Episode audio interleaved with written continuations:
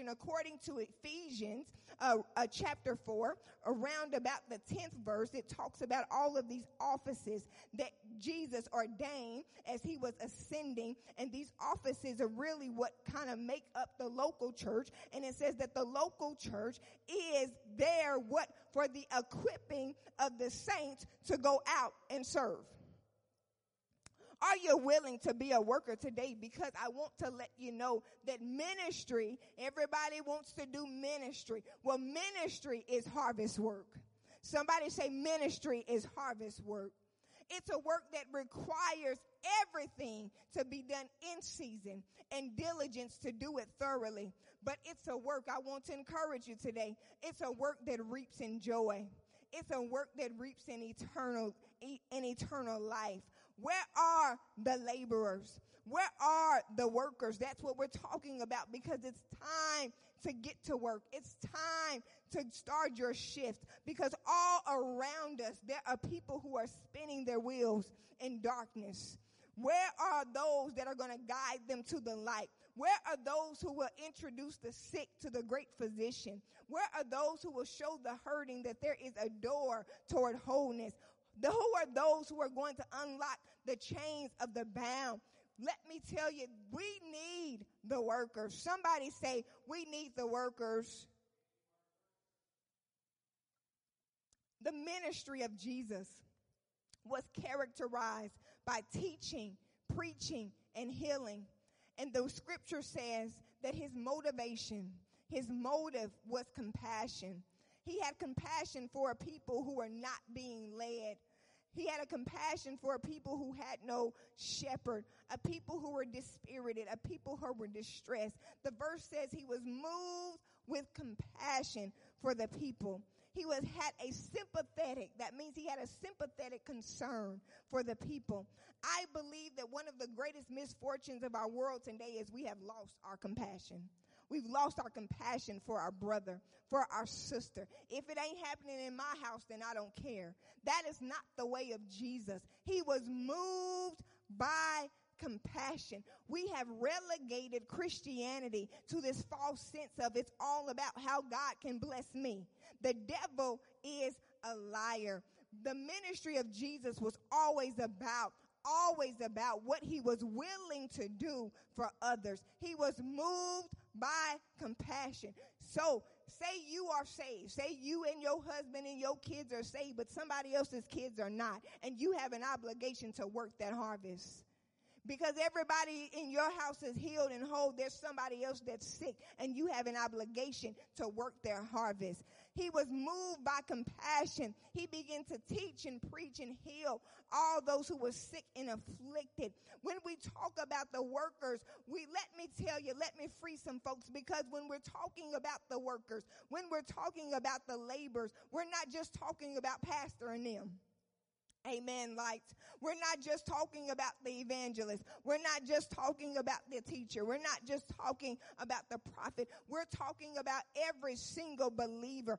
Every single believer is called to be a worker in this vineyard. Whether you ever have a platform or a microphone, you have to be, you are called to be a worker in the ministry of Jesus. There's something that you can teach somebody about Christ. There's something that you can proclaim because preaching is just proclaiming the goodness of God. There's something you can declare. There's something that you have to say. There's somebody around you that needs to hear that God is a good God.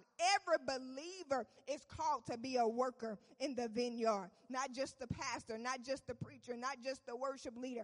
Every believer has an open invitation to be a worker in the vineyard. You may not have a pulpit. You may never have a pulpit, but you have some unsaved loved ones. That's your harvest. You have a job full of people who are living in darkness. That's your harvest. You know people who are sick and afflicted. That's your harvest. That's your platform. That's where you should be working. Somebody needs to know from your lips that God is a good God. Let me help you. You say, well, I thought just that was just for the preacher. I thought that was just for the teacher. I thought that was just for the prophet. Well, second Corinthians 5 and 17 and 18 says, therefore, if anyone is in Christ, he's a new creation.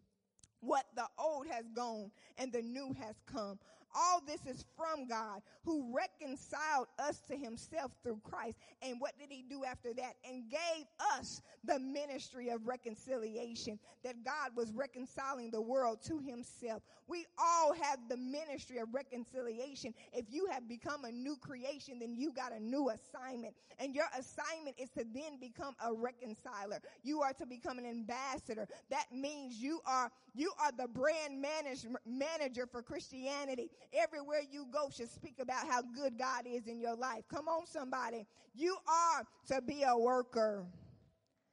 Now, in case some of you were waiting on an official invitation, let me be your announcer today. Let me be your official invite today. I officially invite you to become a worker in the harvest because you are a believer. That's what qualifies you. And so I officially commission you to get to work today because there is a work to be done. It's time to get to work because there are people scattered and in need of spiritual guidance and direction. There are people downcast and hurting. There are people grieving and need to know that He is a God that will comfort them. There are people who are hopeless and there are people who are helpless. Where is the church? Where is the church during this pandemic? Where are the workers during this crisis? Where are the workers? It is time to get to work. There's a story that I like and you can find it in John chapter 5, and I preached on it several times because it's one of my favorite stories in the Bible. And the story is about a blind man who was blind from birth. And so I have, although I preached on this very many times, I'm still awestruck um, by the first couple of verses. And so if you go to the cup, first couple of verses of chapter 5, you will see that it starts with uh, people arguing about why the man is blind. And so you have some that say, well, he's blind because he sinned. He's blind because he did something bad and he sinned. That's what caused him to be blind. And then the others say, well, he was blind from birth, so it can't be because he sinned, but maybe it was because his parents sinned. And in the middle of their argument, Jesus comes and he says something very profound. While they're arguing about why the man is blind, he comes and says, he says it's not about who sinned, but it is so that the work of God can be displayed in his life. And then he goes on to say something that we quote all the time. He says, and I have to work the work of him who sent me while it is day. In other words, he's telling you, he's telling the men, y'all can keep wasting time trying to analyze why this is like this and that is like that, trying to figure out who did what and why. I don't have time to analyze. I don't have time to try to figure it out. All I have time to do is to do my work. Now, what if the church, come on, can y'all just imagine this with me? What if the church stopped wasting time trying to figure out why what is happening is happening?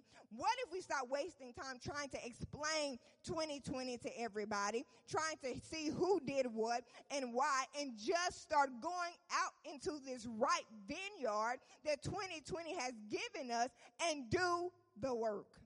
Come on. What if we just start doing the work? Instead of saying, trying to explain why are we having the year that we have, what if we saying God is still on the throne and he can save you. He can heal you. He can bring you to a place of wholeness. He can restore your finances. He can restore your broken heart. What if we went into the vineyard and start saying that instead of wasting time arguing about why this is happening and trying to analyze whose fault it is? What if we just start like Jesus doing the work? Because in the midst of their arguing, God, Jesus spit on the ground made some mud, picked it up, put it on the man's eyes, and the man's sight came back just like that. What would happen if the church stopped arguing and trying to figure out what's happening and just start doing the work of Christ? What would happen? I will tell you what would happen. Revival would break out. Revival would break out if we began to do the work. How do I, uh, what makes me say that revival would break out. We can look out, look at in the natural. I'm no medical doctor. I, like, I watch a lot of doctor shows, but I don't think that gives me any medical credit. Hallelujah. But what I do know is that when a person is in cardiac arrest, they use a defibrillator. And what the defibrillator does is it sends an electric shock, right? It sends an electric, electric shock wave to the heart. And why? In an effort to restore the normal heartbeat. What I'm trying to tell you is that we are surrounded by dead things, dead people who are distressed, who are dead in Christ, dead spiritually. And what would happen if we start speaking life into dead situations? What would happen is that we will give a shock wave to the world that would bring about revival because that's what revival is. It's resuscitating something that is dead. And so when we begin to speak life into things that are dead, we will bring forth revival. Ah, come on. Come on, come on. We will bring forth revival in the land. And I don't know about you, but I am under the belief that our world, our, our city, our state, our nation is in need of revival. Anybody know that we're in need of revival? Come on, somebody say revive us, oh Lord. Revival would occur. It's time to get to work because we have a ripe vineyard right out there. If 2020 hasn't done anything else, it's made people, it's made people begin to look for some solutions. People are looking for the answers. Now they're looking in the wrong places, but that's because they need the workers to guide them to the truth. They need the workers to guide them to the light. Where is, where are the workers? Where are the workers? The vineyard is ripe. The harvest is plenteous and it's ready for us. And we need to get to work because God is going to usher in a revival. And I want him to do it with me. Paul Morton sings a song that says, if you can do anything, Lord, do it with me. Don't do it without me. Do it with me. I don't know if that's your testimony today, but that's my prayer. That's my plea. God, do it with me. If you're going to bring forth revival, I want to be out there working in the harvest. I want to be out there working in the vineyard. Let me tell you a story as I come to a close. America has had a few awakenings. And what we consider awakening is something that wakes the nation up to uh, their, their spiritual uh, place of need and their need for God. And then it brings about this great mass revival where we have many conversions. And one of, uh, some of the historians consider the second awakening to be what began as a businessman's revival. Now, this happened in the late 1800s. I began that I believe that there were uh, a business, there was a businessman that called for a noonday prayer. He called for a noonday prayer that would happen at noon uh, uh, once a week while the while the businesses were closed down for the lunch hour that they would come and pray once a week and he put up flyers and let me tell you the first week he had 6 people only six people. He was discouraged because how many know when it's time to pray, people scatter, right? We, everybody will come to the musical, but you just get a handful to come to the prayer meeting. And so he experienced that. And so only six people came. But then the next week, he had about 20. And then the next week, he had about 40. And about the third week, um, something happened, something that they were not expecting happened. And what happened was that there was a major crash in the market system. And so there was an economic loss. There was an economic challenge. Many people lost their jobs. Uh, there was there they were afraid of famine and all of these sorts of things because there was such a crash where people were just losing their job, losing their income. And so this businessman prayer meeting is what they called it. And so after they, after this loss of income, after this major loss in the stock market, many other people began to come to this prayer meeting. And so they, uh, they were up to about 300. And so they wrote an article. This happened in New York City. They wrote an article, article about all these 300 and plus people were praying. And they had then changed their day, their, their prayer meeting to be daily instead of weekly. And so the article went to other states and then other states began to have these prayer meetings. And so the story goes that this time period was about two years. It took, this awakening happened for about two years. And during those two years, from that six man prayer meeting, 50,000 people were being saved weekly. Come on. Is that how we respond to salvation? 50,000 people were being saved weekly from what started as a six man prayer meeting. Why? Why did that happen? One, because we had somebody that was willing to go work in the vineyard and pull off your lunch break and pray for me. That's the first reason. We had somebody who actually worked the vineyard. And then the stock market crash made the vineyard very ripe. What am I trying to tell you? We're in a ripe vineyard today if 2020 hasn't given us anything, it's given us a ripe vineyard. And so if people are not getting saved, if people are not getting healed, if people are not getting delivered, if people are not getting turned to the truth, if people are not getting out of darkness into light, it's because of the workers because we have a right. It tells us, the Bible says that the harvest is plenteous. That means the harvest is ripe. The harvest is ready. The souls are ready. All they need is somebody to tell them about Jesus. How can they hear without a preacher? That's what the Bible says. You're the preacher. You're the believer. You're the mouthpiece that has to tell somebody about Jesus, has to tell somebody about someone that came to redeem them. And that is Jesus Christ. We are in a ripe vineyard. But will you be like the one in the second great awakening that's going to hang up the flyers, not caring that it's only six of us at first because his his seed that he planted with six turned into thousands and thousands whose generation would never have known about Jesus Christ if he didn't put up that flyer. Come on. Where are the workers? Where are the workers? The conditions are right but they're waiting on you. The harvest is waiting on you. We're not waiting on the harvest. The harvest is waiting on us. Come on, somebody say, The harvest is waiting on me. We're standing, we're standing. The harvest is waiting on me. I need you to know that today that it's time to get to work. It's time to get to work.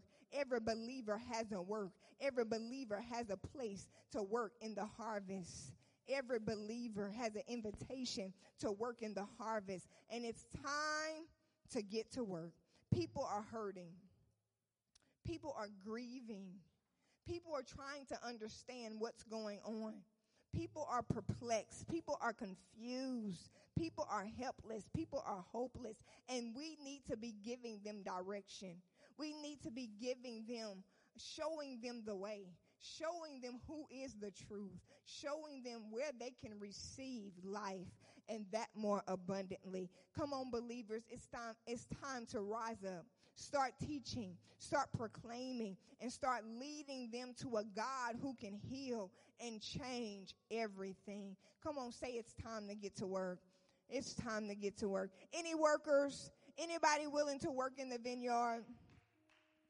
Anybody available? Hallelujah. Anybody available to work in this vineyard? This vineyard is hard work but you will reap in joy. Thank you, Father. You will reap in joy. Hey, thank you. Hallelujah. Hallelujah. I've tried to expound this message as well as I could. I want, it's a message of challenge, and I want to challenge you all today to reflect and look at your own life and see, am I really working the harvest? And oftentimes we're fearful, right? We're fearful. I don't want to, I'm shy. I don't want to go up to a stranger and tell them about Jesus. But it's less about going up to a stranger and just looking at the people around you that you know. we all have family members that need to know about Jesus. We all have friends. We all have coworkers. People that we talk to all of the time because that's the trick of the enemy to think, to make you think that, oh, it's this scary thing that I have to go up to these, knock on these doors and I have to go up to these people that I do not know. But if you look at Jesus in the life of Jesus, evangelism and discipleship was relational. Who do you know? Start there first. Now, there are some people who walk in the office of an evangelist and they can go on the street corner and they can preach to any and everybody. But most of us just need to start with the people that we know. That's your harvest. Who in your family is sick? Who in your family needs salvation, needs deliverance? Where do you go and frequent every day? Most of us go to work. There are people who need to know that there is a God that can save, a God that can heal, a God that can deliver. And what I love about the scripture, he says, pray to the Lord of the harvest. You don't have to worry about what's going to happen after you do your part. He's in control of that. He's the Lord of the harvest. All I have to do is go do my part. And he says, go and tell them. All I have to do is go use my mouth. Tell them that there is a way. Lead them to the truth. Their response is not my, it's out of my control and it's not my responsibility. Do your part. So, so many times we worry about everybody else's part. Just do your part. He's the Lord of the harvest. He has control. Before he gave the Great Commission in Matthew, the last chapter of Matthew, he says, I have been given authority on heaven and on earth. He's the Lord of the harvest. He told the disciples, if you go, when you go, I'm sending you out to go. And when you give them the message of the kingdom, if they don't receive it, to just shake the dust off of your feet and move on. Just do your part. There's a ripe vineyard. Is anybody available today? That is my declaration. God, I'm available to you. I'm going to pray a general prayer today. I'm going to pray for the laborers to be sent because that's what he asked us to pray. If you're watching via Facebook or YouTube and you have a special prayer request, please send it. We want to pray for you. If you're in need of salvation, we will gladly pray for you. If you need healing, we will pray for you because I believe in a God that can do anything but fail. Father, in the name of Jesus, God, we thank you for being so good. We thank you for being so kind. We thank you, oh God, for giving us a ripe harvest. And God, we pray right now that you would send the laborers into the vineyard. God, we ask for your forgiveness for every place where we have fallen short, where we have disobeyed when you told us to go. Didn't forgive us for that act of disobedience. And God, we pray for another chance, God. We thank you that you would send us to the harvest. Give us what to say, what to do, God. Give us a boldness, oh God, to do your work. God, I pray for those who are sick among us even now. God, I speak healing and deliverance to every area of affliction. I pray for those who are mourning, God, that you would comfort them, God. You are the great comforter, God, and we thank you. You are our great physician. You're all in all, God. You are the truth, the way, and the life. And we look to you, even in this crisis situation. Our hope is in you. Our trust is in you because you're God all by yourself, God. We thank you for this place. We thank you that the Remnant Church becomes a church of workers. Hey, thank you, God. Thank you that this is a house for workers. God, that we come in here to be built up, that we come in here to be empowered and equipped.